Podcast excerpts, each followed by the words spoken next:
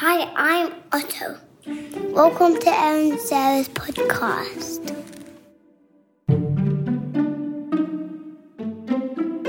Hi, Hi.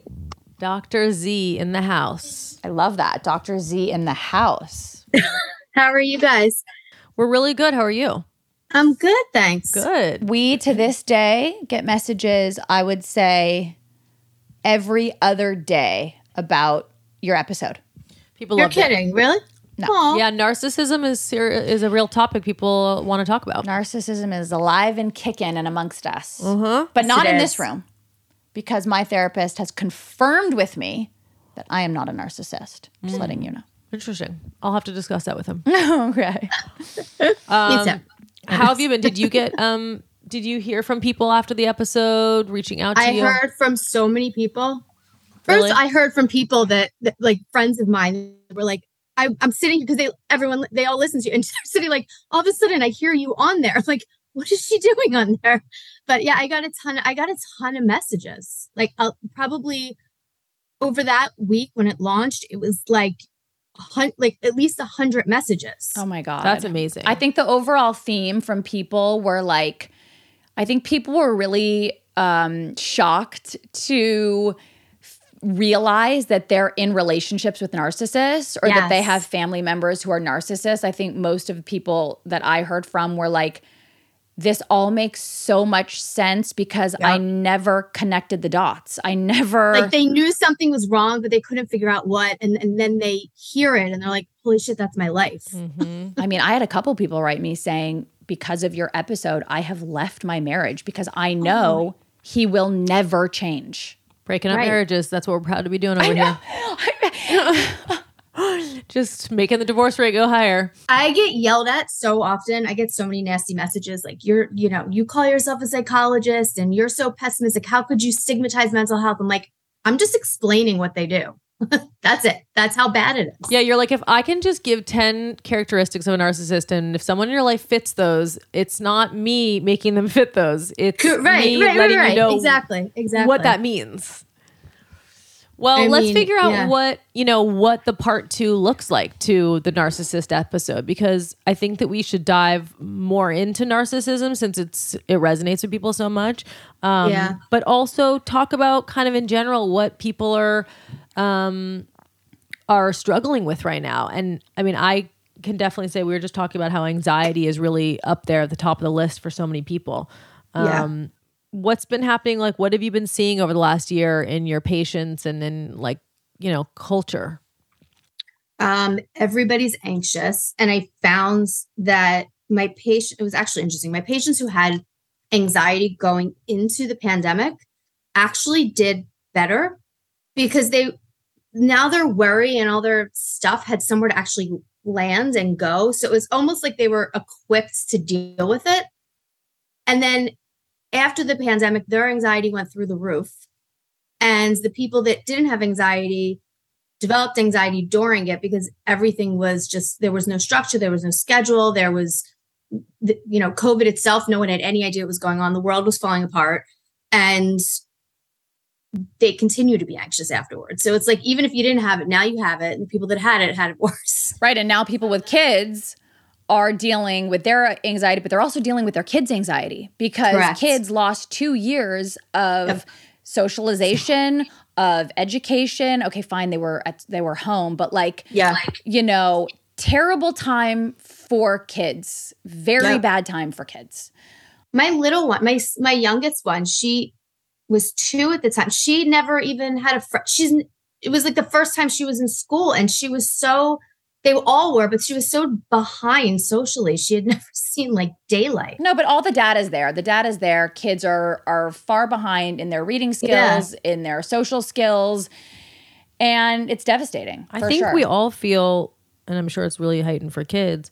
Um, any social setting that I go to, Oh, yeah. I was at a wedding recently, and it's like everybody feels overstimulated when you're Yes. at something like this. You're like overwhelmed. Everybody I'm talking to is like, I'm really overwhelmed right now. There's too many people here. I'm anxious about being out. I want to go to my room. I want to like be quiet. I want to go home. It's and it sucks because everyone's rushing to celebrate everything that they weren't able to celebrate and we all get there and we don't want to be there. Correct. Not to saying that It's we didn't want to be at this wedding because we did, but I mean like the anxiety of being around that many people. Also, I think everyone just got so disconnected. So, like, I find myself going to events and I'm like, what's my place here? I don't even know what my Yeah. place is in this room anymore because it almost feels stu- silly. Like it feels. I don't want to say stupid, but it feels like it feels silly because we know because we everyone know how we were able to function without needing to do all of those things. so so- now you go there and you're like, why do I need to be here? my friend Right. called me the other day and she was like, um, my boyfriend is going to New York for like a meeting. Like, is that weird? Is that shady? and I was like, this is the new normal is that we're like questioning our boyfriends and girlfriends if they're getting on a plane to go really somewhere for a meeting because like, we're like, can't you Zoom it? yeah, like uh, okay, red flag. You're getting on a plane for a meeting. You don't need to do that. Where it's like before the pandemic, that's what we all did. It was correct. It was weird if you worked from home. yeah, exactly. So let's talk about what narcissists have been doing. Where have they been? Where are they hiding out? Are they coming out from out of the shadows? And and also we're talking a little bit about um, this Adam Levine cheating scandal, and it was kind of making us think that we should do a cheating episode because I think people would really like that. Which made us think, you know, what is what is the role of cheating with a narcissist? What is the narcissist's role in cheating? Does it? Do There's got to be narcissists- real data around that. yeah, do narcissists cheat more? Does someone when someone does cheat on you, I think the instinct is to call them a narcissist because they're inherently thinking about themselves and well, not thinking narcissists about think you. they're above the law, right? So like they won't get caught or like it's their right. And even if they do, they're entitled to have multiple partners. ah, yeah, they're entitled to it. What makes them think they're entitled? That's how they operate. They think that the rules don't apply to them, that they are special, they're unique. And the other part too is if they get caught, they don't they don't care. That's what I mean. Mm. They think it's they did no wrong. And if you're hurt by it, well, like That's your problem. that's your problem. And a narcissist probably assumes even if they cheat, you'll never leave them because you're You'll never amazing. leave them because you're because you're so wrapped up and lost your identity to them that even if they cheat, they'll they will make you believe it's your fault. I cheated because you don't have sex with me enough. I cheated because you're a horrible wife, or you know, you went out with your girlfriends last night and left me home by myself. What am I supposed to do? It's your fault. Oh my That is god. so Yeah. crazy. I do hear that from cheaters is yeah, well, my wife wasn't fucking me. So what Correct. should I do? It's like uh It's maybe look fault. at why she's not fucking you. Maybe because you're an Correct. asshole. Correct. Exactly. Yeah. They won't do that though. And it's so different. Not that I'm saying this is good either, but it's very different than having an affair. It's it's a totally different function. Like usually when men or women, most of my female patients are the one that ones that have affairs, not even the men, but m- most of my patients that have affairs or had affairs, it's because there's it's not multiple people and it's because there's something lacking in the marriage they're not fulfilled. And again, I'm not saying it's right. That was that's their reason for doing it. A narcissist does it because they just feel they deserve that supply. They need constant sources of admiration and they have multiple people in the wings. That's why when you break up, when a narcissist breaks up with you or you leave, they have this new girlfriend extremely fast, bl- like blasted all over social media because they didn't just meet her. So you're saying there's a difference, and which makes sense. There's a difference between having an affair because there's something lacking in the relationship that you're looking for and you need, And Yeah. cheating. and cheating because you're a narcissist and you believe that it is your right to cheat. And even if the person in your relationship is doing everything that they should be, you're still you were still going to cheat no matter what. Yes. Right. But how do you differentiate? Because a lot of people cheat who aren't narcissists, right? Absolutely. I think because usually what you'll find is narcissists, it's it's a it's a chronic thing. It's multiple people all the time. Not I don't say all the time, a lot of the time. And then with someone who has an affair, it's usually one person, you know, it's not for the same reason. And if they get caught, it's a much different dynamic. Reaction. Yeah. Hmm. Narcissists don't even seem like they're nervous to get caught. They're not. No. They're not. And you know what's scary is that I think that so many people we we've been exposed to relationships where you look at the way that the um I mean typically I have to say it is usually men in my experience. You see the way that they're behaving and you and everybody thinks their wife has to know. She has to know. They must be in an open relationship. And then you find out she really doesn't know. And it's like you don't realize that the way that someone is behaving when their wife is not there is very different than how they're behaving when she is there. How is she supposed to know Yeah. what's going on in a room she's not in? Correct. And also, if that's the case, he's probably also saying to her, You're crazy if she suspects something. You know, You're you're, crazy is my nuts. Are you off your medication? Um, you know, they gaslight them to no end so that they so doubt their own reality that if even if they question it, they they talk themselves out of it. It's Mm-hmm. God, men are like, oh Mhm. God. but like, okay, so we know men are brutal. Sorry, not all men are brutal. That's not fair. But I don't think this is a, A men issue. This no, is no, no, no, no. a narcissist yeah, issue. no, it's a narcissist issue. But like, what do we say about women who are Mm-hmm. down to engage with a married man? I think that depends on is the woman married to or do they have the same at Right. This. Right. Right. Right. There. It, there's. It's a different thing when it's a married woman and a married man, and they both Yeah. have the same amount to lose. Yes, that, right? yes, exactly. So there's that, but then a woman who has nothing to lose and a married man is sort of engaging with her. And now because of social media, you can just message Yeah. anybody. I mean, it used to be like you had to be in the right place at the right time to find someone you're attracted to, right? And it was kind of like, ugh. But now with social media, you can just get to whoever you want to get to. You watch a movie, you think they're hot, you can just send them a message. yeah. Uh, ab- absolutely. I guarantee you, if you went through everybody's social media, so many people would be in big trouble. Oh my God. Oh yeah. Beyond.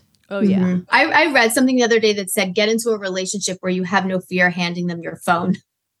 So, So, true. true. I mean, but listen, like, there's also oh. the scary thing. Sometimes the interesting thing about that though is that you know you could be having conversations with your girlfriends that are That's exactly what I said. right that are Yeah. private that you wouldn't want your partner to see, but not because you're like cheating on them, because maybe you're like complaining about them. You know, Right.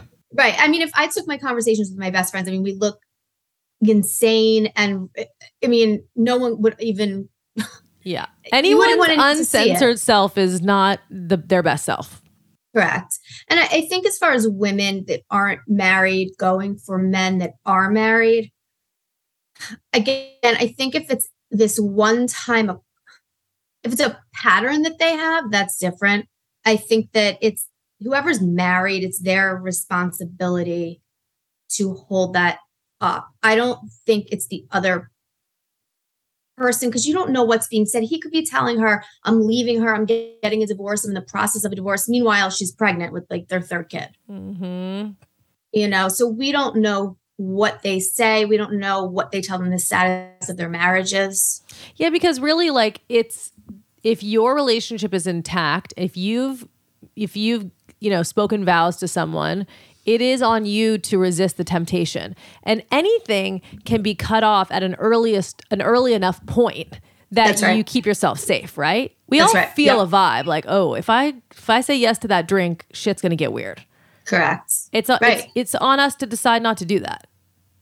You can put That's yourself right. in a position to be vulnerable or to not be vulnerable. I mean, I, I've been messaged by there was a very famous man who was married who DM'd me once, and I was shocked at his boldness, like shocked. I was fully single at the time. He's fully Mm-hmm. hot, and I got the message, and I was like, it made me really sad for his wife. Yeah. I was really like embarrassed for her because I thought if he's doing this, this casually, this comfortably, imagine how often he does this. And I don't think that the wife knows.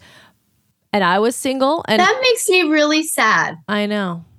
Right. And you were single and you were young and you were like, you know, fuck this. Absolutely not. Absolutely not. Absolutely not. And that's sort of That's like bu- that's really ballsy. Mm-hmm. I like went off. I went off last week about the situation on TikTok. I never go on TikTok, but I was like, I have to say something. You mean the Adam Levine situation? Yeah, well, just yes, but like there's a million Adam Levine situations. I just wish as women, mm-hmm. okay, we know that men are pigs. A lot of men are pigs. We know that, right? And it's no excuse. But I'm just saying, like, I don't even understand the mind of a man. Like it's so confusing to me. And I know there are a lot of people that do. I don't. But I do understand women. And I guess I just wish that more women would just have no matter what a guy is saying. If a guy is married, it is a no. It is just a no. I cannot engage with you. And I know that's like, you know, not realistic. No, it's but- like listen. I mean, I hear this all the time. It's it's there's like a like a girl code. Like There's you a girl there's this- code. But a woman doesn't have loyalty to another woman that she doesn't know. well, some women do. You did. some some You did? some do. I, th- I honestly I think it depends. Again, I'm not saying it's right. It, I think it really depends on the situation. I think it depends on what the married person is telling the you know the the non-married person. I think it depends on the reasons for them doing it. I I think I don't think there's a I don't think that there's like one solid answer for all of that. And Yeah. I really think each situation is different. I've had, you know, people say, I can't believe they did this. They should know better. It's girl code, or, you know, they, they should know you don't do that to some, with someone else's husband. And then I've had other women where it wouldn't, they would, they didn't even consider it. Yeah. And Okay, I think like I married and kids is different. Like when I was in my early 20s, like I like fell in love with somebody who had a girlfriend, but they didn't like live together. We were 20. They weren't married. There were no children Yeah. involved. Like Yeah. that shit happens. And by the way, and I regret that. And that there were no stakes in that. you Yeah, it's definitely not the There- same as a married woman. There were no all. stakes. It was 20, not even uh, engaged and not just Yeah. whatever. And I just wish as women, we would all just have each other's fucking backs a little more. Love my Greenpan.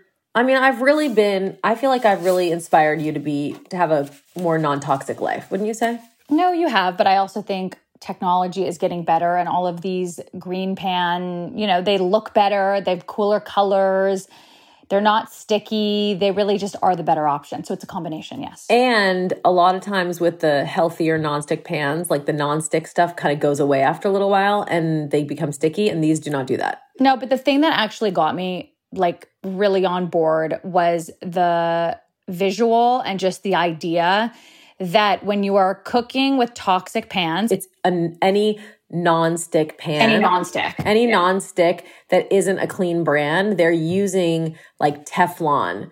And Teflon has forever chemicals in it. So you're cooking forever chemicals into Yeah. your food and into your kids' food. And non-stick pans that are that are are toxic, um, they have plastics on it. And so you're heating up plastic and that's going directly into your food. And like they've tested food, it has plastic in it. It has all these toxic things in it. So um it's Greenpan is the, are the are the people who actually introduced the world to ceramic nonstick cookware, and they have over 150 patents to prove it. So you're really buying from the best. And a lot of you have written me that you are also now using them and that you will never go back. So To remember that healthy cooking is about more than just the food that you make; it is also the products that you cook the food in as well. Right now, Greenpan is has an exclusive offer only for our listeners, for the world's first podcast listeners. If you go to greenpan.us, use the promo code Foster, you will get 30% off your entire order, plus free shipping on over orders over $99. So whether you're buying only one pan or an entire whole set, it's 30% off of all of it. Head to greenpan.us. Promo code is Foster. Okay, Erin, they say that hair care is the new skincare. And they What do had you think you about that. They had you at skincare, didn't they? Listen, anything that is going to be beneficial, anti-aging, sign me up. So Kitsch has a cult like following, people like Sara who are obsessed with skincare. Um, and so they basically created all these game changing essentials that are that beauty enthusiasts are obsessed with. So I love their satin pillowcases. Satin is um, naturally vegan, and they also have satin um, eye masks as well. It's really really good to sleep on those. It's like better for your hair. It doesn't tangle. You know, people don't realize how much your hair tangles at night when you sleep on a cotton uh, pillow. Also, the other thing that has gone viral on TikTok, from what Montana tells me, are the heatless satin curling rollers.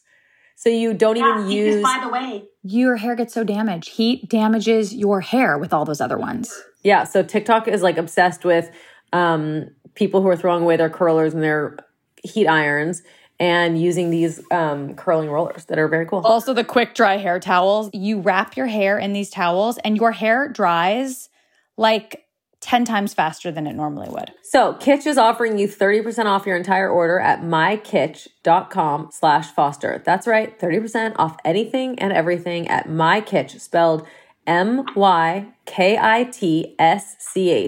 dot com slash foster. One more time, that is mykitsch.com slash foster for 30% off your order. I have a question about narcissist. Is it nurture versus nature? Nature versus nurture? So there's there's two sides to that debate. Um, there's research out there that it is genetic. There's a genetic component to it. There's research out there that says it's patterns um, of your caregivers that you're around. And as a result of those patterns, it's not like a narcissist is going to have a narcissistic child. It's just toxic patterns, inconsistencies, how the child develops strategies to survive their environment. Mm-hmm. And those strategies kind of morph into something as they get into adulthood. Or they're the golden child and they can do no wrong and they have no consequences. So there's that. And there is a genetic component. And they've even done studies where the brains actually look different in narcissists than non narcissists. But as far as what causes what, um, they're not really 100% sure. Mm-hmm. Um, because sometimes a narcissist can have a child that becomes a real people pleaser to make the narcissist happy. A hundred percent. That's very common. It's very, that's very common. That's why I say narcissist doesn't necessarily mean they're going to have narcissistic children. Usually it means that they're going to have kids that, if that pattern is there, the kids are going to think nothing they do is right. Um, mm-hmm. They, you know, nothing that they decide is right. Their opinions don't matter. Everybody else's needs should come first. Their needs don't matter. And then that's where the people pleasing comes into play. Right. And so is narcissism just a behavioral thing or is it a brain wiring thing? Like, can you be, I know you can be diagnosed with like narcissistic disorder, right? Mm-hmm. Is, yeah. it the, is it the same as being diagnosed with bipolar disorder or borderline? Like, can you see it in someone's brain or is it just behavioral? So it's, it's, it's, there's a problem with that because narcissists don't go to therapy. They, you know, if they go, they go for anger management for one session or their significant other drags them to therapy um, for couples therapy but but it, you you see it in the behaviors. Narcissists have a very distinct playbook that they use and as different as they may be their behaviors and the structure of their behaviors are identical. Um, it's very predictable. So you know, from a brain standpoint, yeah, there is research that says that the actual brain functions differently in certain areas of the brain for a narcissist versus a non narcissist. But as far as getting diagnosed or diagnosed kind of secondhand, it's it's all behavioral because it, it, meets a very distinct kind of pattern. Mm-hmm. God, there's so many levels of fucked upness. I feel like I'm just thinking about like all the different dynamics you- of people in my life, in business, yeah. in romantic, and family. And like, there's just so many different personality types to fucking deal yeah. with. And then I struggle with my own personality type, you know? It's just, yeah. but I will say, like, I do think Erin and I are in a better place as sisters, as business partners, when we really decided to just accept that we are very different and to accept that we handle situations very differently, to accept that we are triggered by not the same things and yeah. to hold space for one another. Like, she can't right. change me, I can't change her. And I feel so like relieved that, like, I'm okay. Like, it just is what it is. And you, can yeah. you agree with that? Like, I think you've yeah. just been like, I think it's hard because Sara and I have different realities. Like we remember things differently. Yeah. We have different versions of how yep. people in our family are, who they are, what they've done to us, what, how what kind of parent they've been or sister they've been or family member. We have such different experiences that it's really hard to not invalidate the other's experience. Yeah. I was just going to say that that's so important to accept it because otherwise it can be very invalidating to each other and you're not intending it's not your intention to do that but just by nature saying no you're wrong or no you misperceive that because two people growing up in the same exact household are going to have extremely different versions of what happened. Yeah, yeah. it would be a full-time job trying to get Erin to see it through my lens cuz she will Correct. not.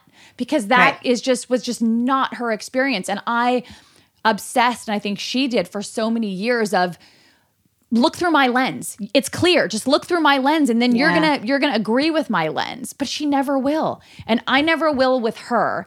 Right. With her lens, right? And like I think like that's just okay. It's you still can hard. appreciate each other's perspective, Yeah. but you don't. It's still hard don't for you. It's see not hard for me. I feel so relieved by it. No, it is still hard for me. Well, You should see my therapist. I have a great therapist. I introduced you to a therapist. He's amazing. um, okay, I have a question. No, actually, not a question. Can you just remind everyone, in case they, it's, I mean, it's been a year since our last episode with you. Um, remind been a everyone. Year? I think it really been a year? Sorry, it was December, so like almost a year. Sorry, my daughter's writing me that she goes, Mom, there is so much drama. I feel like I'm putting out fire fires with 11 year old girls every day. And I'm So it gets worse. it, get- it gets worse. Because she heard daughter's I'm it gets worse because my seven year old is a night. Oh, no, no, no. You don't understand. Uh. These girls, I'm like, are their hormones raging? Like, are they all narcissists? Like, I don't know. Maybe they're all they're all selfish, they're all competitive, and they literally bring out the worst in each other. It's crazy because I think individually they're all good little girls, but Yeah. together it is I'm seeing toxic relationships with 11 year olds. Well, uh, social media is amplifying a lot of that stuff Oh. because you're really able to make someone feel bad quickly, easily. You're able to post a bad picture of them that they don't like. You're able to make fun of them in front of everyone, show them that they're not hanging out with the rest of the group. You know, Mm-hmm. show off your life, show off your vacations that they don't have. Yeah. yeah, we There's- didn't we weren't was- dealing with FOMO. There was no way to do that before. You didn't know where anybody was unless you called their house. You could Or, just you know, bring- there was no there was photos. no posting pictures. You could bring photos for to school after vacation and really hope that you could like Right. pass them out of class and make people jealous. right. It was right. No, it's so much harder now. It's so much harder. And I also think that's a, that's a that's a difficult age because they have a difficult time seeing past their own self. So all kids that age appear to be super self-centered, but that's more a developmental thing than than an issue or a problem. But you know, someone was saying to me, and I want your take on this. You'll know better than we will. Um, we were talking about, and I don't want to get into cancel culture because it's so boring. But um, the idea of um, things and decisions that people make at a really young age haunting them for the rest of their lives, um, or judging people based on things that they do when they're young. And someone was saying to me that that young people, your prefrontal cortex is not developed yet, which is where you get your moral compass, and that you um you you could like when you're young, you like could. I don't know, someone could like kill a small animal or something and like think that it's like cool and gross and weird. And they're not like a serial killer. They don't have a moral code yet to understand the consequences of that or what it means in larger scale, right? Can you like explain more about about that? Yeah. So so basically their frontal lobes are not done developing. So that's where our judgment and our planning, impulsivity, that kind of stuff. So a lot of times kids will do really stupid shit because they don't think about the consequences of it as far as how it affects other people outside of them. And so it appears selfish and it appears, you know, kind of like what didn't you see what would happen? Didn't you care? And it's not that they didn't care, it's just they it never occurred to them. So that's where kind of the parenting piece comes in is that you you you hope that you're teaching them enough responsibility and empathy um, and being able to see how other people respond you know do you you know when you say to your kids okay well that hurt their feelings. Do you like it when people hurt your feelings? So you hope that you instill enough of that to kind of manage that until their brains are fully grown or developed. But from a purely you know kind of brain standpoint no they're not developed yet. So they tend to be more impulsive and kind of lack that that judgment you know the kind of good judgment but so we're not born with a moral compass. We're not born with That's why a that. three year old Right. walks up and like smacks you in the face and like thinks it's funny. Or, like, also, our kids mimic us. So our kids watch us. I'm telling you, every little girl that I know that mm-hmm. is like mean or bullyish, the mom is usually a bitch. Yep. You know, It's the like parents they either don't stop their kids from misbehaving because they feel bad because they're people pleasers and so the kids think that they can do whatever they want because there's no consequences so if they don't listen to you as the parent well they're not going to listen to their teacher right they're not going to listen to somebody else because if you're not setting limits then they don't have limits Um, and I agree with you. I think a lot of the times too, it's the the parents are, are they don't handle the situation. You know, if their kids mean or something, and we're talking about younger kids, parents don't necessarily help, and I see that too. So, so it's I think it's from from both ends. It's the people pleasing parents that don't put restrictions or don't tell their kids when they're misbehaving because they're scared to make them upset or they're scared to disappoint them um, and they don't like to see them anxious i think that that can create Mm. you know the same problem We talk about that all the time in our friend group. Like, so it doesn't help that society is now encouraging us to raise these little fragile, thin skinned children. You know, it's like I, I literally mm-hmm. said to my daughter the other day, I go, hey, girl, the world is a big, bad, nasty place, and you need to be prepared for it. Like, all these kids are so sensitive now. And listen, it's good. Our kids should have a le- level of, you know, sensitivity for sure. We want our kids to be sensitive and empathetic and all those things, Yeah. but we are coddling these kids. The world is coddling these kids now, and they are like going to be shocked when they get out into the real world, right? Like everything is sensitive. Their thin, their skin is so thin. Everything I say, my daughter's like offended by. I'm like, Yeah. girl, I'm gonna homeschool you. there's there was an article that came out a while i think it was in the new york times it was years ago and it was about this concept psychological immunity i don't think we talked about this last time and it's it's this concept that parents out of their own discomfort jump in and save their child from feeling scared anxious bad angry anything because it's uncomfortable for the parent. So the parent jumps in to manage the situation so they don't feel uncomfortable. And what ends up happening is these kids then through life don't develop emotion regulation skills. They don't know how to self-soothe. They don't know how to manage life problems because it was handled for them all out of love. It's not like malicious. Then they get to college and They're they like, Mom, can you with." postmates me dinner? Yep, they get a B on an exam, or they don't, you know, they, they don't get invited to something, and they don't have the skill sets to to handle that. Um, and their anxiety goes through the roof because therapists were seeing all these like 18 to 24 year olds who came from families that you would not expect somebody sitting on your couch this anxious and this depressed would come from. Their families were supportive and and, and intact and loving, you know, and, and good families. Um, but the problem was that the the parents didn't let them develop emotionally because they just took care of everything. Mm-hmm. And so the kids have have no strategies to regulate any of their emotions. Right. It's an attempt to avoid anxiety, but really what you're doing is you're creating an anxious adult because they have Yes. no coping skills and no survival skills, Mm-hmm. and everything is like too much for them to handle, which then Yep. you become an anxiety ridden human being. interesting that the nar- with narcissists sometimes what i see for children of narcissistic parents and this isn't all the time but a lot of times i see this they develop a very strong sense of resiliency because they have to or else they won't get through life and so sometimes you find children of narcissists to be very um just kind of they don't quit right like they just keep going and going because they had to They're like in nobody- survival mode. yes yeah mm-hmm. Something I was talking to someone about the other day, he was telling me about how he, in, I mean, I guess it's kind of like it's not a sexist conversation, but it's it's just what the reality is of the situation. So this guy was saying to me that it's harder for him to give feedback to the women that work for him than it is for the men because the guys don't take it very seriously. They don't get defensive, they don't get upset, they don't get hurt by it. But the girls cry every time. That like if you say, "Hey, you fucked this up," or "Hey, you didn't do this right," or "Hey, we need to work on this thing," and you know the girls cry and they get really emotional, and it makes him really uncomfortable. So he, you know, panics and doesn't want to give the girls feedback because he doesn't want to like see girls cry in the office. And we were talking about this, and and I know it might be an antiquated idea that girls are crying and guys aren't, but you know, if somebody gives me feedback like at, at work, I mean, I've cried before for sure. Uh, Girls are more sensitive to that typically. And I was saying to this guy, you know, we need to do a better job of raising our daughters to be comfortable with conflict and comfortable with feedback because I see it as a real positive thing that a guy can be told, hey, you fucked this thing up, and be like, oh shit, I won't do that again. That seems healthy to me. falling apart that you did something wrong, that you weren't perfect at something, that you disappointed someone and having it like make you be in a puddle on the floor in your office Yeah. or in the bathroom, that's not what an adult should be doing. Why, as women, are we so uncomfortable with criticism or feedback or disappointment?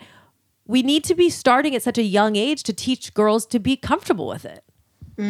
Yeah, no, I think, I mean, obviously, I know I'm going to, obviously, there's many women that if they get feedback, they're not going to cry, right? And they're going to be able to handle it and they'll look at it as constructive. Um, But are there? Because I don't like see that a lot. I don't Do- cry when I get feedback. I like, but I take things very personally. I mean, I also think it depends on the kind of work that you're taught, you know, the kind of work they do and, and, the relationship with their boss and the, the the vibe in the office like i think there's a lot of variables at play with that if they're in an environment that's very cutthroat maybe or constantly demeaning or condescending and maybe but i mean i don't know i don't i don't see that as much Interesting. i don't see that as much So you feel like I don't know if you do this as a therapist. Like, do you ever, I don't know, say to a patient like, um, "Hey, you know, you're always late for our appointments, and like I really need to be on oh, time." Or- yeah. Or, "Hey, you haven't paid me for that week, and like I needed you to pay on time." Like something that would make someone a little bit like nervous.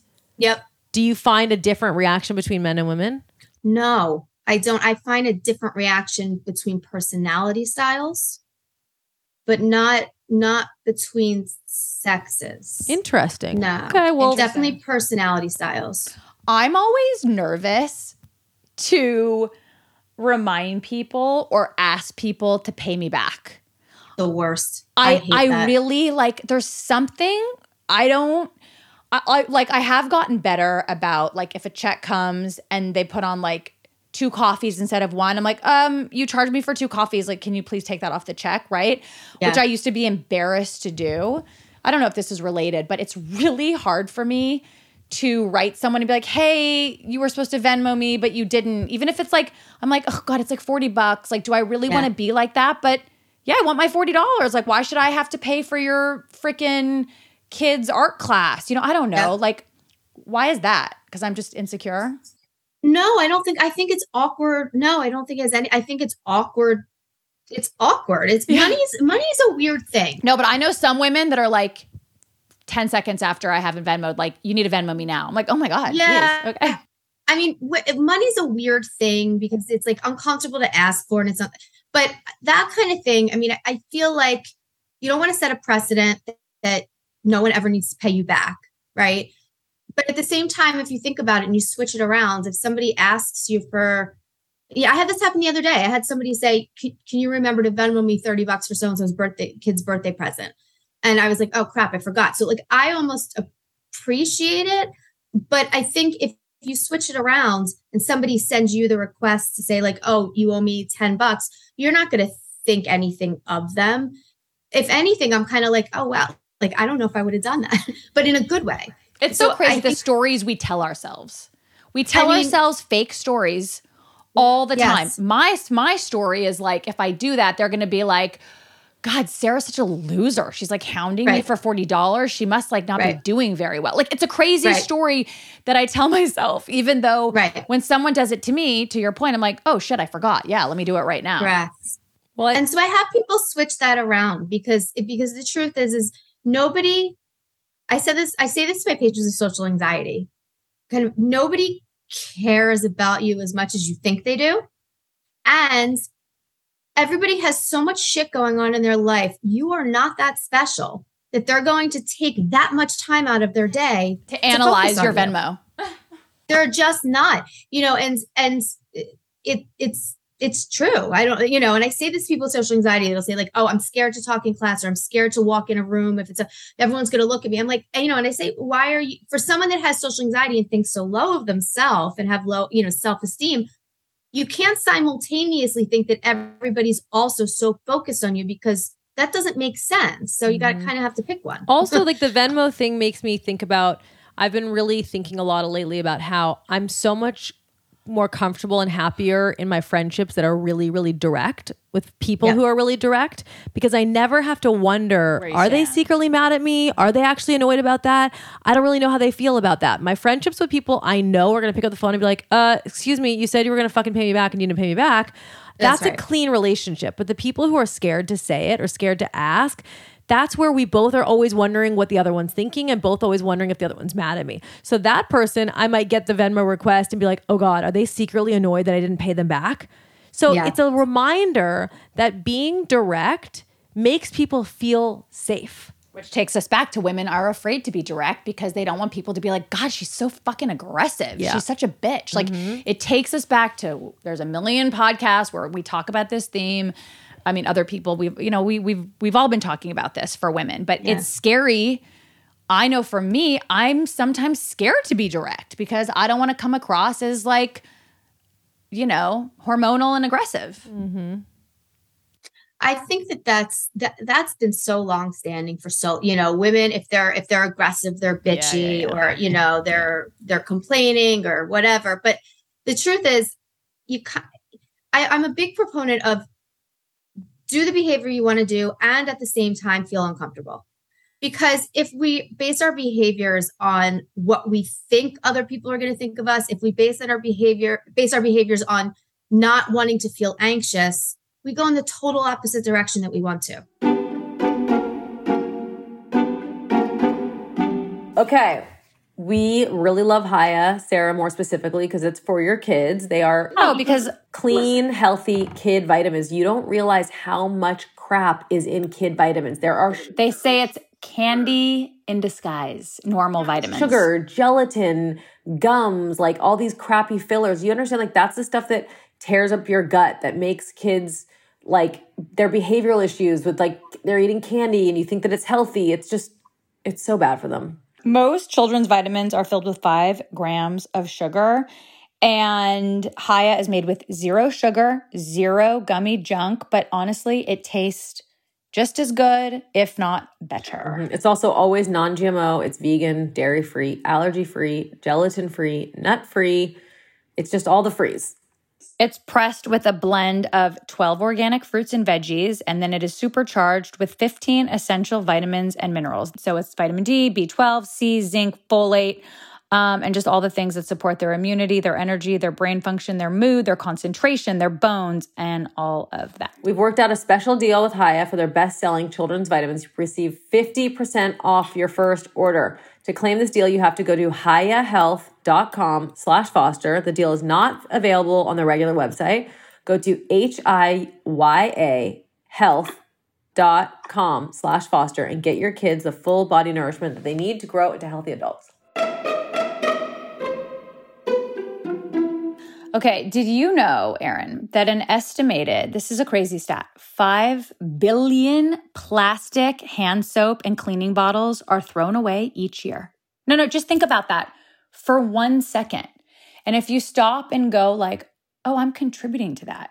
But if everybody started using Blueland, it would, I mean, it's really a crazy stat. I'm sorry. Like, even. It is because you think like we're being a good person by not littering, by recycling our plastic and everything. But the truth is, the amount of waste that we create by using different soap bottles every month and replacing them over and over and over again. When Blueland has these, you know, you buy one time the bottles and then you just refill them with these little tablets. It's like a game changer. The idea is very simple. You grab one of the very beautiful forever bottles, you put you fill it up with warm water, you drop in the tablet, right? And that is literally all you do. Refills start at $2 and um, you can set up a subscription so you literally never run out. The products are also really great. I love their multi-surface spray. I use it all the time everywhere in my house. I'm also really obsessed. They have um I don't know if you use this. I think you do. I've seen it at your house. I think we have to stop saying obsessed. We say obsessed a lot and I think it's kind of annoying. I really like their dishwash soap that is the powder. You basically like you you sprinkle the powder on and then when the water touches it, it gets foamy and it's really fun. I like it. So, their innovative tablet refill solution takes up to 10 times less space than a traditional bottle. And the formulas are, I mean, honestly, they smell so clean and fresh. And just knowing that they're clean products Makes a big difference. So Make- right now you can get 15% off your first order when you go to blueland.com slash foster. That is 15% off your first order of any Blueland product at blueland.com slash foster. Blueland.com slash foster. Can I ask you a question? Do you think a narcissist can truly love you? They're incapable of it. They love you based on their need of you at any given time. And that goes But- for all dynamics, like husband, Yes. wife, uh, co Parent child. parent, child. Yes. Wow. So when I say when I say that, let me let me throw this in there. So so true somebody I don't mean somebody that's like an asshole as a parent. Someone who has true narcissistic personality disorder is not capable of that level of emotion because they don't look at people as separate beings with separate emotions that can be hurt or loved or whatever. They look at them as objects, as interchangeable objects that exist solely for the purpose of needing some sort of benefit to them. And when a child, m- mother narcissist and father narcissist are a little bit different. oh, is that gen- true? oh, yeah. Wait, we Yeah. didn't go into that. On No, that. We, give need it- to go, we need to go into that. Give us the difference. Yeah. So mom, I'll start. So father narcissist. Let's start with father because moms are a little bit more in depth. Father, male narcissists who are dads usually feel you're usually very uninvolved in the parenting. Like they're just checked out. Um, they're not helpful. They are rarely home. Um, if they are home, like I said, they're just not involved. They view the kids as in the way. That hmm. they're a they're just there. They're objects. They're objects that are in the way. And you know, people oh, will say, you know, I tried to constantly. I, we were walking on eggshells around him. We never wanted to upset him. Everything we did was in service of trying to make him feel good. Everything was directed towards him. Everyone's running circles. He's in the middle, and everybody's going like this around them. Hmm. And they know that.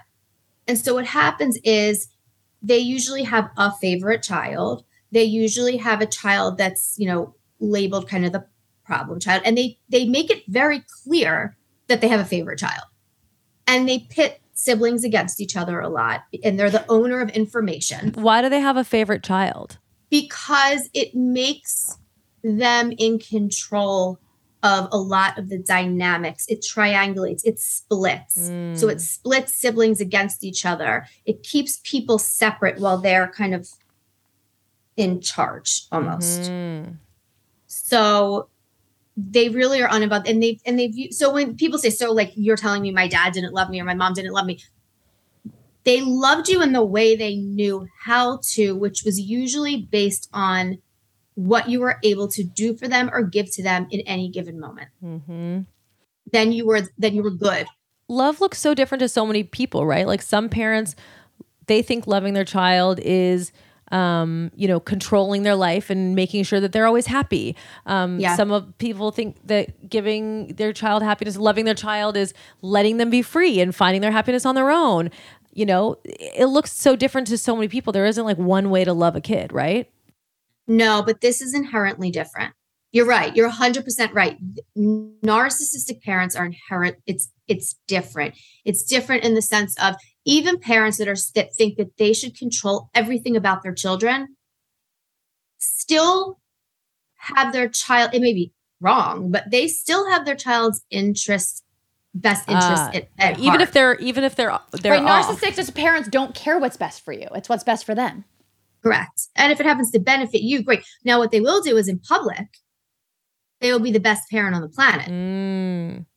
because it's about, you know, they will, these are the kids that like, well, let me get to moms and I'll explain it, but these are the kids that are dressed really well, dressed impeccable, but at home, there's no food in the house, right? Mm. Or no one's home to raise the kids, or they're just totally uninvolved.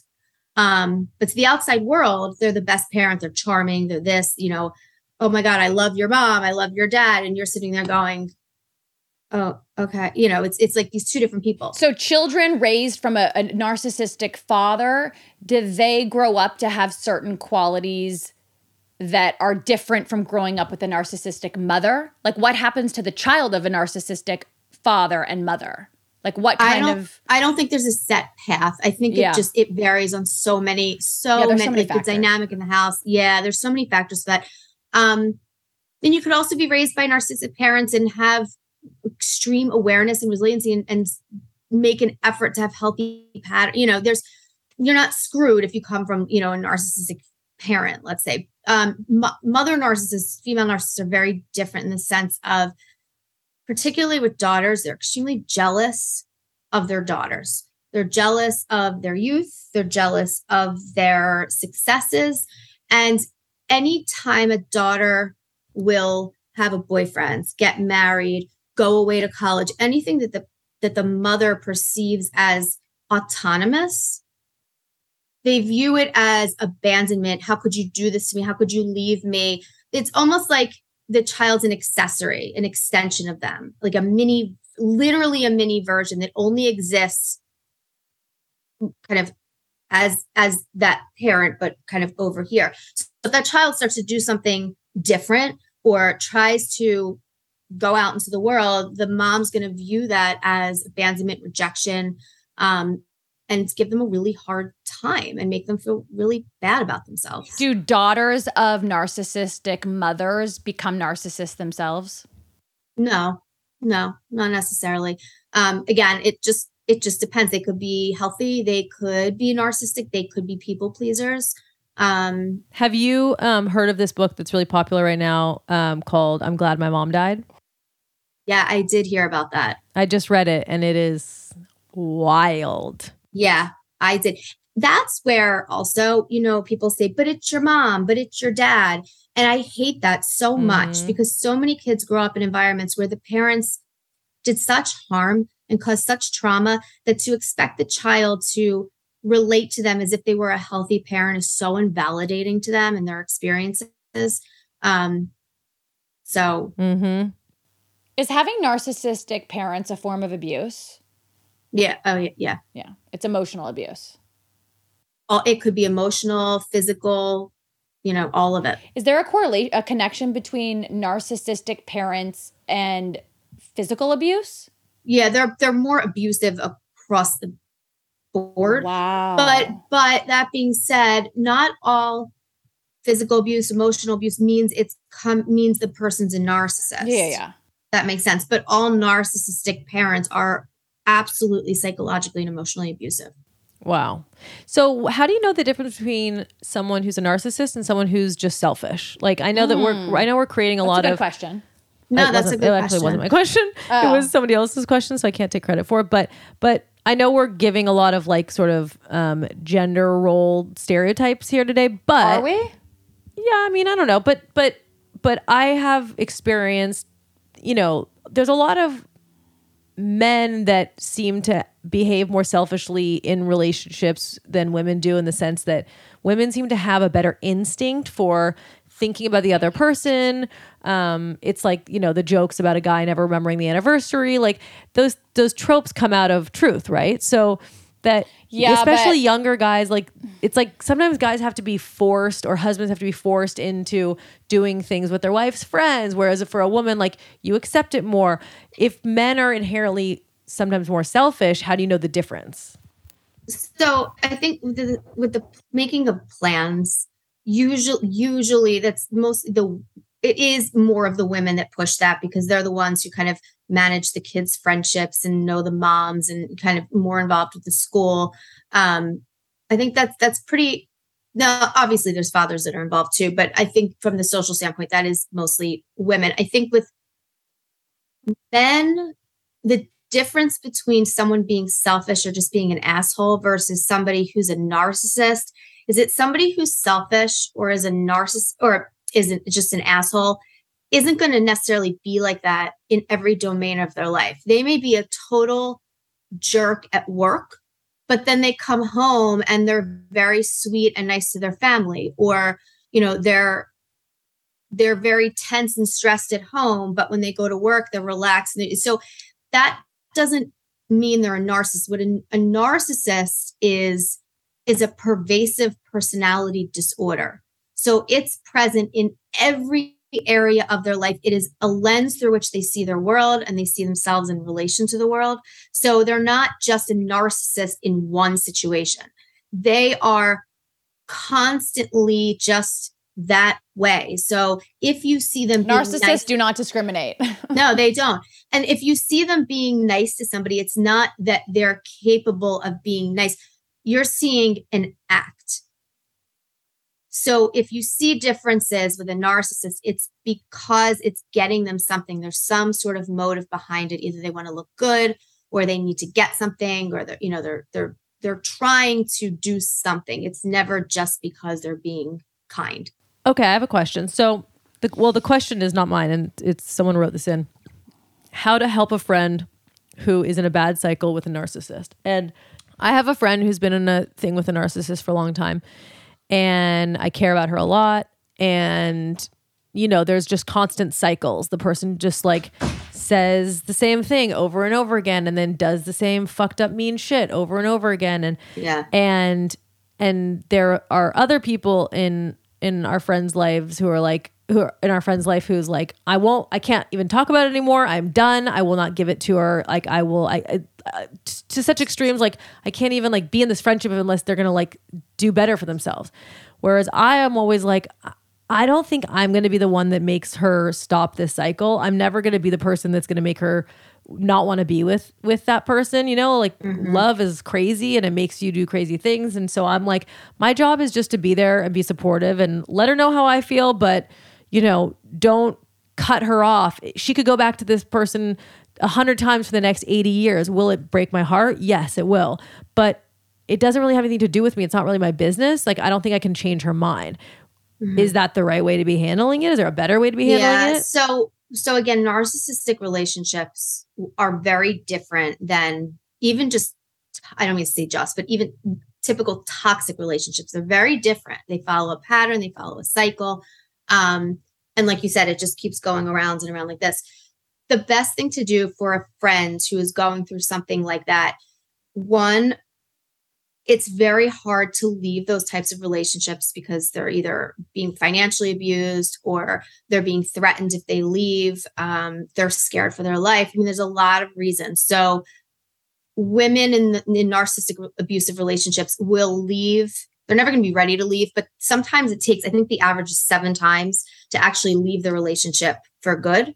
Um, so it takes a lot of coming and going, coming and going, which preps you for when you eventually leave. It's almost like practice in a sense. Um, so I look at women who or men who are trying to leave the relationships but come, go back not as a negative, but as like they're building up the ability to eventually leave and stay for or stay away for good.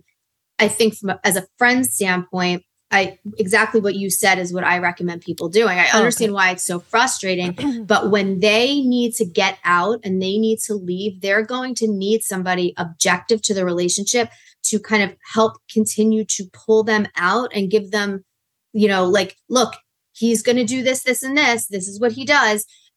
And then he does this, this, and this. And they need somebody there to kind of show that to them. So I always tell people, let you don't have to get so involved because it is exhausting and draining but you also don't want them to keep stuff from you Mhm. if they feel like they're going to disappoint you or they're annoying you Yeah, like being punishing.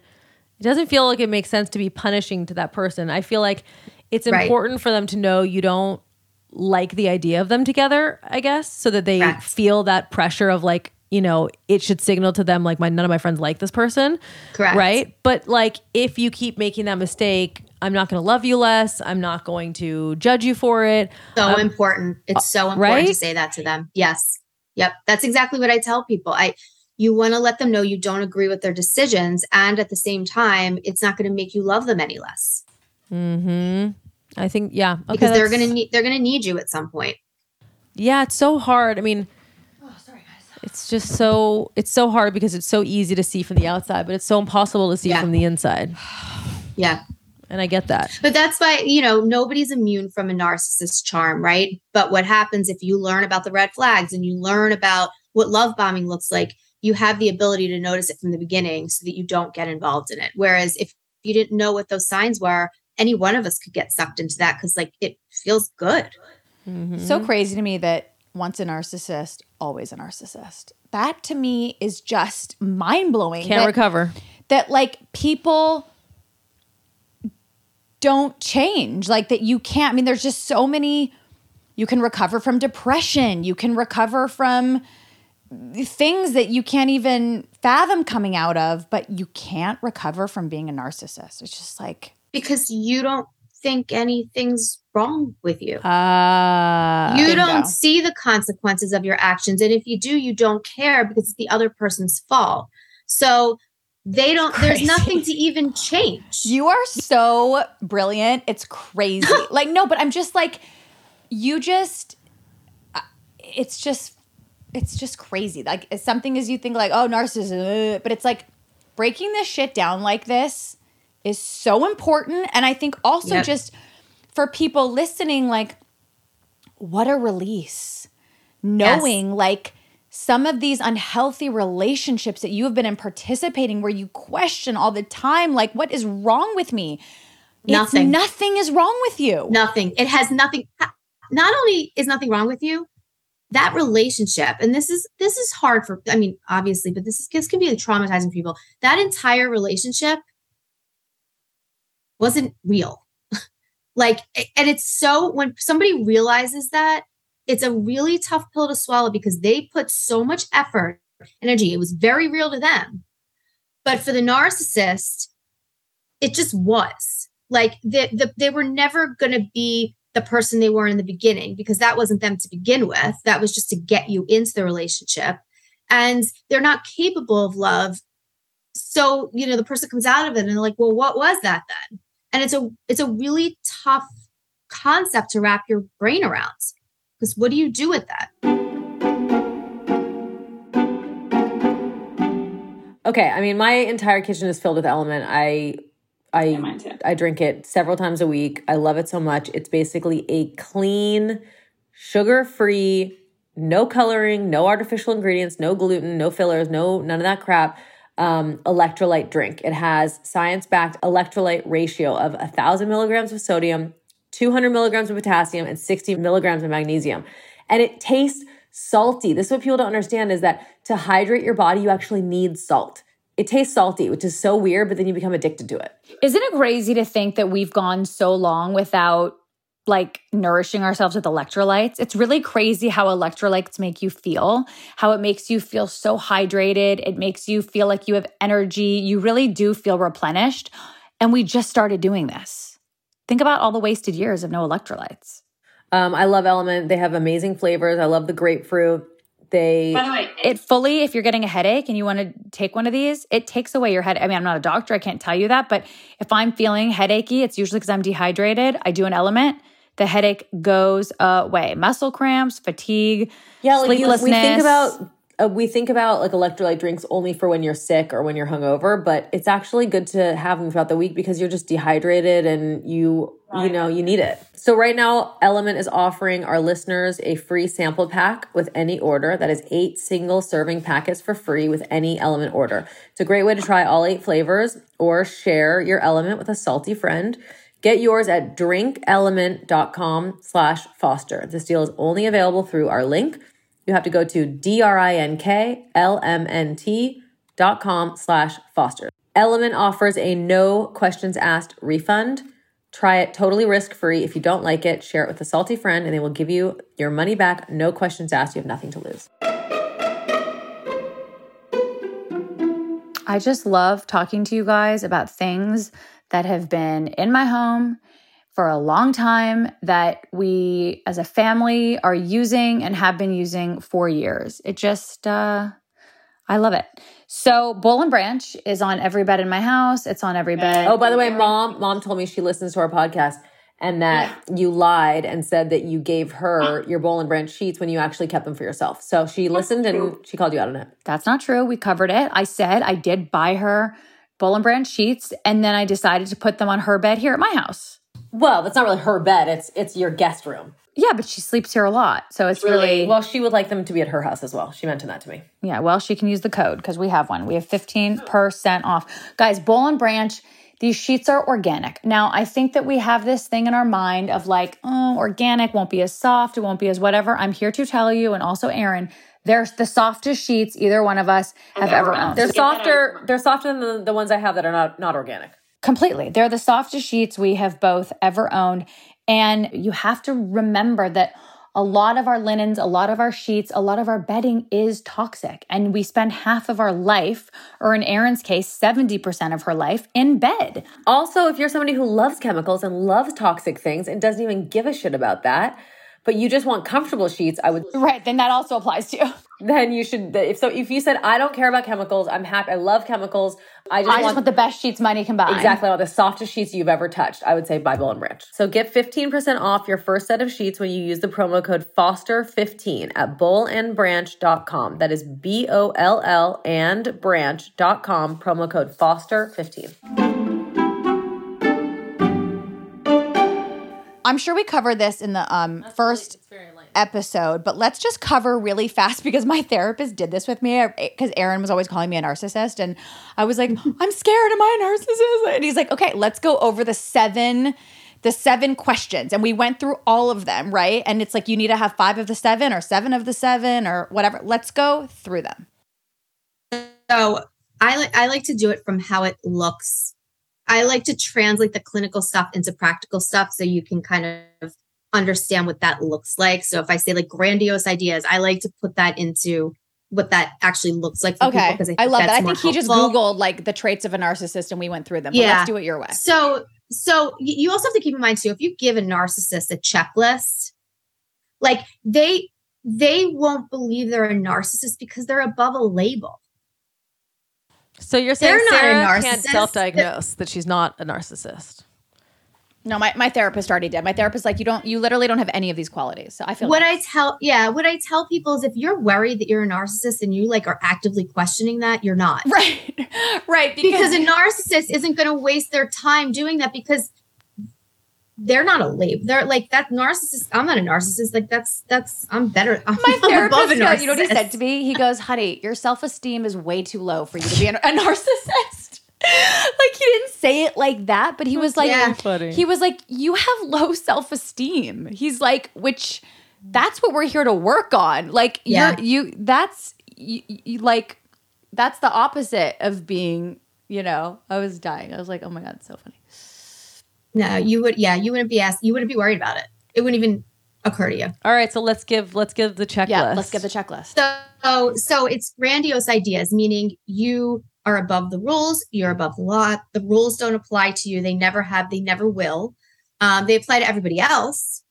And what'll happen is if you get caught, they get called out on it, they will do the most phenomenal job justifying why they did what they did or didn't do to the point where the person they're saying it to starts questioning that logic because it's so it- it's so convincing and it's so mind fucking that that you lose touch with like reality almost. It's hard to me that's why narcissists it's hard to leave them because they warp your reality. And then you need them to check in with reality so they're determining and navigating your world so you don't even know that you're being manipulated Right. Okay. So It- it's- grandiose ideas, rules don't apply. rules don't apply M- very manipulative behavior right so gaslighting we talked about that you know where you kind of you you confuse somebody so much that they're not even sure what they're saying is even accurate anymore Mhm. um no consequences, right? So they'll say anything. They'll be like, Trump was blah blah. Like they'll like say crazy shit, right? Like or if it not- benefits them What was the Trump example? oh, I don't know. Just like it's not. It's like so weird to talk about Trump and like it's just I don't know. they would only do it if in some way it benefited them nothing they do is without motive Trump is a good example of a narcissist. Trump is so there's there's different types of narcissists. Trump would be so there's covert narcissists where on the outside you have no, no idea. Behind closed doors, whole different ballgame. They are very controlled when they're at that everything's they're great, they're wonderful, everything's great, they're the best father, best parent, best husband, best wife, whatever. but then behind closed doors, it's a, it's a totally different situation. Um, and then there's malignant narcissists, which they're just like that outside inside. It doesn't matter. That's just that's who they are, and they say whatever they want and do whatever they want. So that's more kind of what you're talking about. There's no active um, strategy or manipulative. They're not even trying. They're not even trying to hide it. Right. Yeah, right.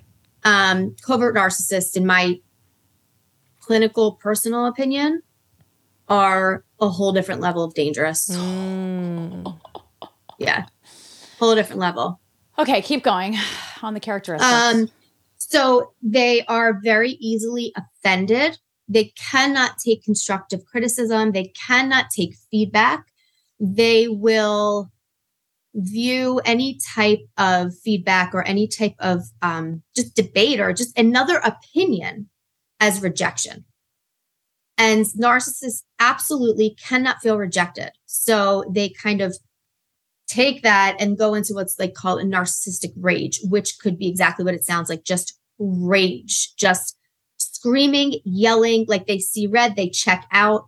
Um, or it could be total shutdown, silent treatment. You have no idea what the hell you did. They leave for like a week. You don't know where they went. They don't tell you anything. They just leave or they just Those are the guys that like hit you. on you and you don't like say yes to their advances and they're like, well, you're a fucking whore anyways. Or like, well, I, you're mm-hmm. ugly or I wasn't even into you anyways. Like, you know, guys like that Yes. who they're, they're so rageful when you like just say like, no, I don't want to go out with you or like, mm-hmm. sorry, you're not my type or I'm not that mm-hmm. interested. Like dark. Okay. Yeah, they can't handle that. And so they do whatever they can to make sure that the situation around them doesn't give them that, which is why they surround they they are so over controlling of the people around them because they know that those people aren't going to really leave or criticize them because they're scared or they're brainwashed or they think their self-esteem is still low. They look up to this person. Um, no empathy, no concern whatsoever for the feelings of other people, how they hurt them. Um, they don't care if they hurt you. Um, and then you know, and then there's also the this this this they're not able to maintain relationships. So you'll find that narcissists have very few close friends, but they have a ton of on the surface, you know, acquaintances, colleagues, whatever you want, dinner friends, you know, just on the outside to make it look like they have a bunch of people. But really, they have very few connections. They're not able to maintain their connections at all. Mm. It's really fascinating. kind of like obsessed with narcissists. Is that it? Or are there I mean, more? in a nutshell, in a nutshell. I mean, mm-hmm. I probably summarized all the seven. really Allison interesting. just wrote, she's got a great title for the episode. Once a narcissist, always a narcissist. And mm-hmm. Allison's so good with her titles. Very good with titles. Um, oh God, this is just like a lot. Oh, how do uh, okay, let's say you're someone who has identified that they are in a marriage or a relationship with a narcissist or their parents a narcissist or Remember, she said get out. Remember we asked this last time? She was I- like, I- get no, out of the relationship. I know. But what if that's not an option? Like, wh- what do you say to the woman or the man who is like, I will not leave this marriage? Like, or I will not tell my mother I'm never speaking to her again. Like, how can you exist then if getting out is not an option? Great question. That was so mine. That was. I, great question. Thank you. yeah. If I have somebody come to me um, and they say, because I always say, is it your goal to leave? Is it your goal to stay? Like, I need to know kind of where they are with this, assuming they're safe, right? Assuming physically they're safe, okay? And their children are safe. But if somebody doesn't want to leave or can't leave for whatever reason, then what I do with them is I teach them how to set very creative and strict boundaries for themselves to be able to survive this with the understanding that it's never going to change. And once they really realize that, it becomes a little bit easier to set boundaries because you're not still trying to do things to get the person to change. Now the behaviors have gone back this way, so you feel more in control because you're the you're, setting goals and behaviors and boundaries for yourself.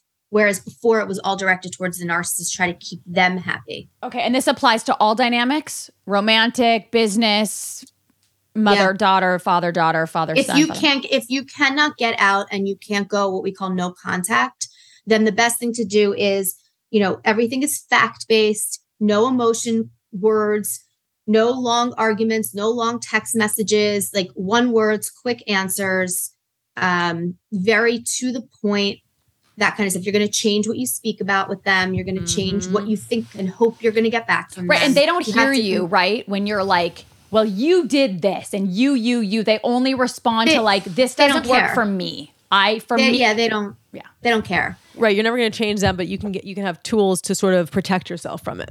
Exactly. And you can know what to bring up to them, what not to bring up to them. And if they do this, then I want you to do this. So I'll have a lot of times people kind of in the moment, these like strategies. Okay, uh, you know, here's the blueprint. This is what I did. What, how should I respond? Right? How should I respond to this text message?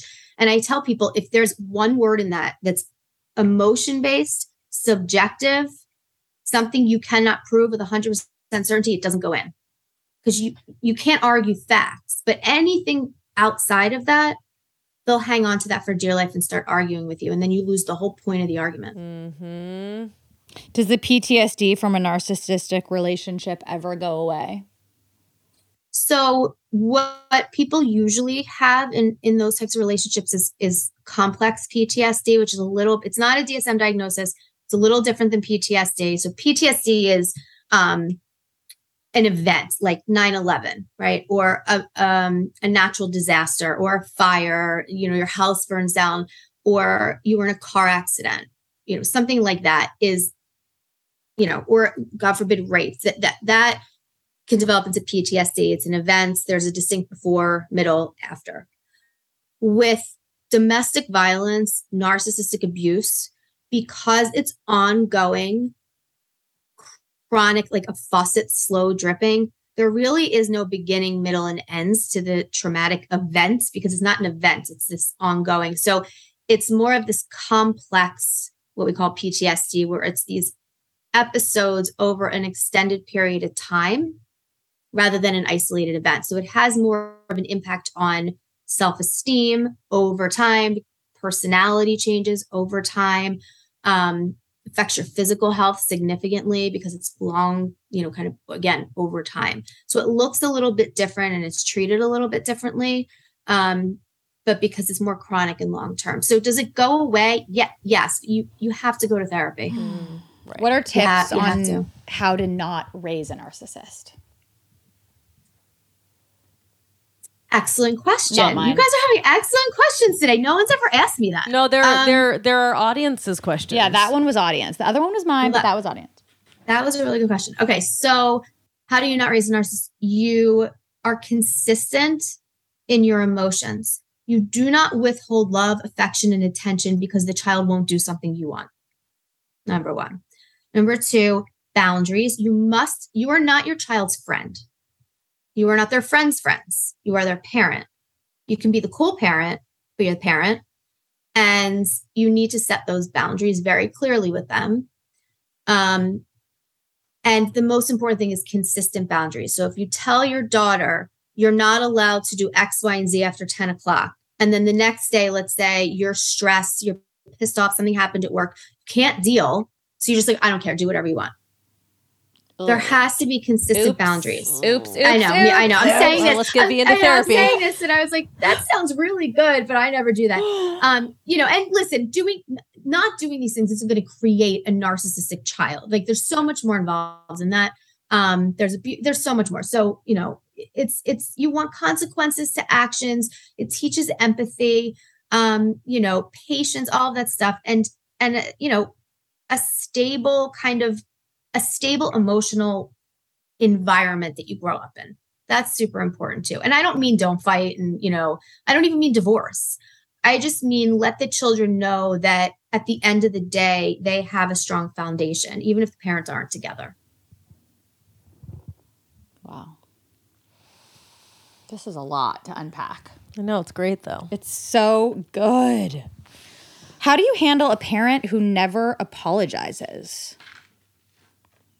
You don't handle it. You stop over time expecting an apology. Because here's the thing what people think about apologies people think that they can't move on until they get closure or they can't move on until they get an apology. 99% of the time, if they do get that apology or they do get that closure, it's never the way they pictured it. It doesn't make them feel the way they thought it would make them feel. And anytime your mental well being or getting over something is contingent on someone else's behavior or ability to apologize, you're giving up total control to them and you'll feel more out of control. So you can't wait. I mean, you can, you shouldn't wait for somebody else to apologize. Their apology, even if you get it, isn't going to change your sadness or anything like that. It's not like it magically takes it away. So you have to accept the fact you're not going to get the apology that you want to get. Someone wrote in and said, Do narcissists want friends? My mom seems to have no interest in having friends. They, how do I want to say? So it's different than somebody who has like two friends in their homebody and they don't really like people and they don't really like going out because everyone annoys them. That's different, right? Um, I think we all came out of the pandemic with like I'm like, that sounds like third me. of the people we went in with, right? I know. That's me. Right. I have like two friends. I don't like going out. Um, but a narcissist will want quote friends so long as each person has a benefit to them. And you'll notice with narcissists, each person that they call their friends has a distinct purpose in their life. So they'll have friends, but each one benefits them. And when they're done with them, they just kind of they're done. They have a lot of falling outs. Hmm. So interesting. Oh my God.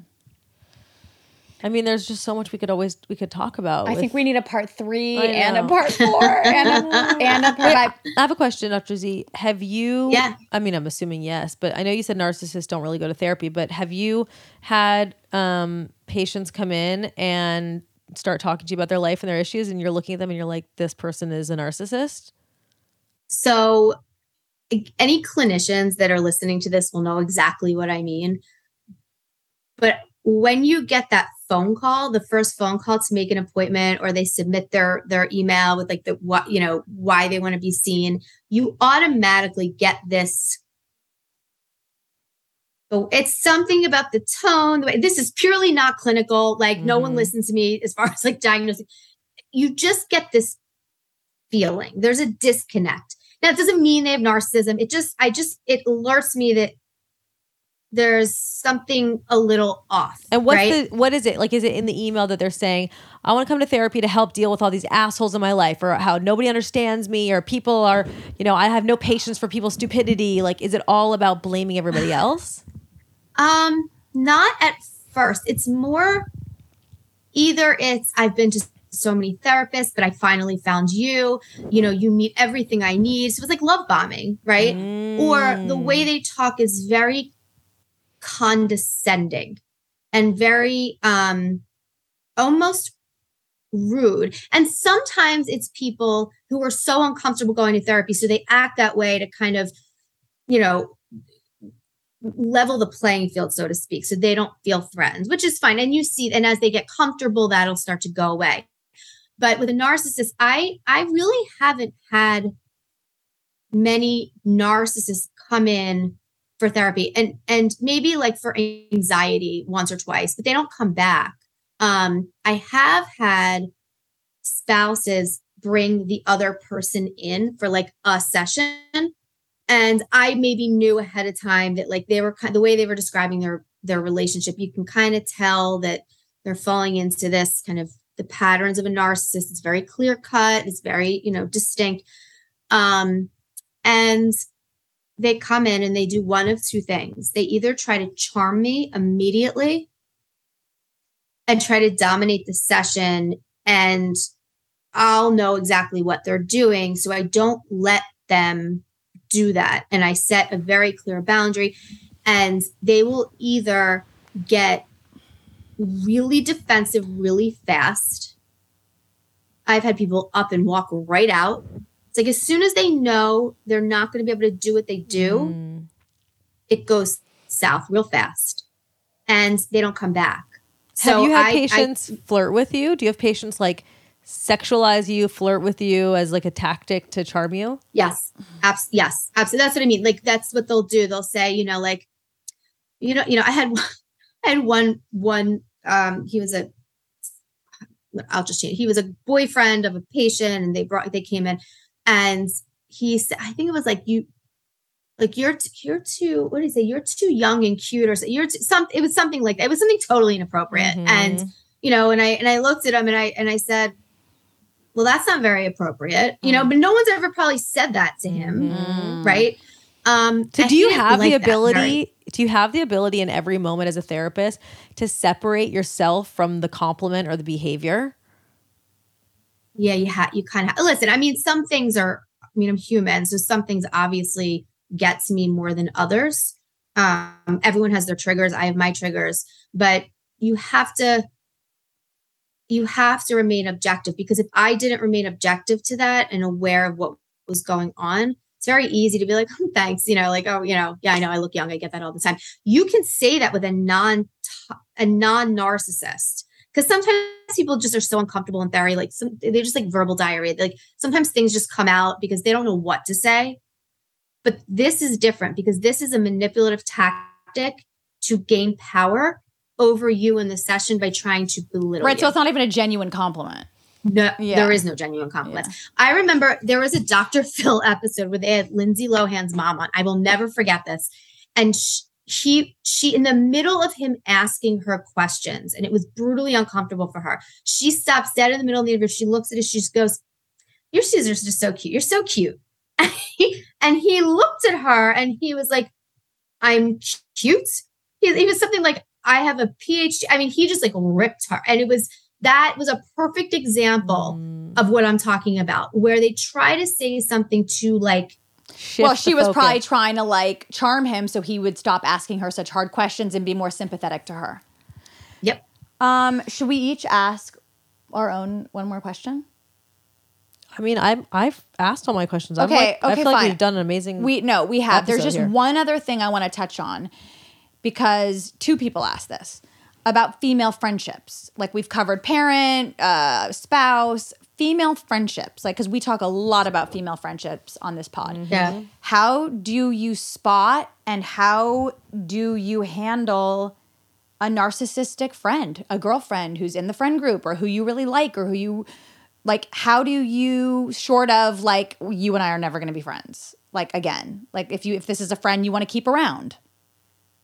Um, so the way you spot, I'll answer two parts. The way you spot a narcissistic friend is you always the whole time felt drained by them. They're always an effort. Everything you say is either one upped or they're always playing the victim. Like you have COVID, well, I had COVID worse, right? Or you know, you you know, you're tired. Well, like I haven't slept in a year, or it, it- they're the best mom, and like you suck because like you don't make pancakes. Like there's always just some sort of power struggle, but you can't ever really put your finger on it. You just know It's that there's this undercurrent, yeah, of competitiveness, but not like competitiveness like you're playing tennis with somebody and you're, you know, you're comp- like, I like, I- you know, I, I play on the tennis court. I'm like, a, I'm like totally different than human being than, than out. Like that's competitiveness. This is competitiveness with the function of making you feel small.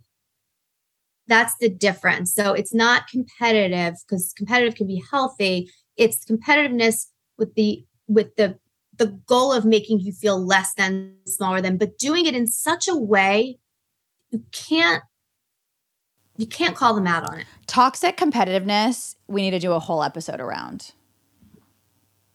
And women narcissists tend to be very competitive in their friendships. Mhm. Even non-narcissists, just a lot of women in general be, are really competitive in their friendships. Yeah, but you throw a narcissistic friend on top of there and Jesus. Yeah, it's scary. That's Yeah. scary. Dr. Z, Yeah. there's so many fun topics that we could get into. Wait, but with you. how do you handle the person? I just want to end it. How do you han- you just I mean, I think you have to manage your expectations of them, right? Just like if you're staying in a relationship with somebody and you you know, a narcissist and you're not going to leave, you have to manage your expectations of them and know what you're capable of getting from them, what you're capable of giving to them. Um, I would be very careful what you tell them because they'll use it against you. That's what narcissists do. They file your vulnerabilities away and then later on use them against you. So you want to watch what you say. Erin does that to me a You lot. wanna- I do what? you file you file away shit I did like years ago.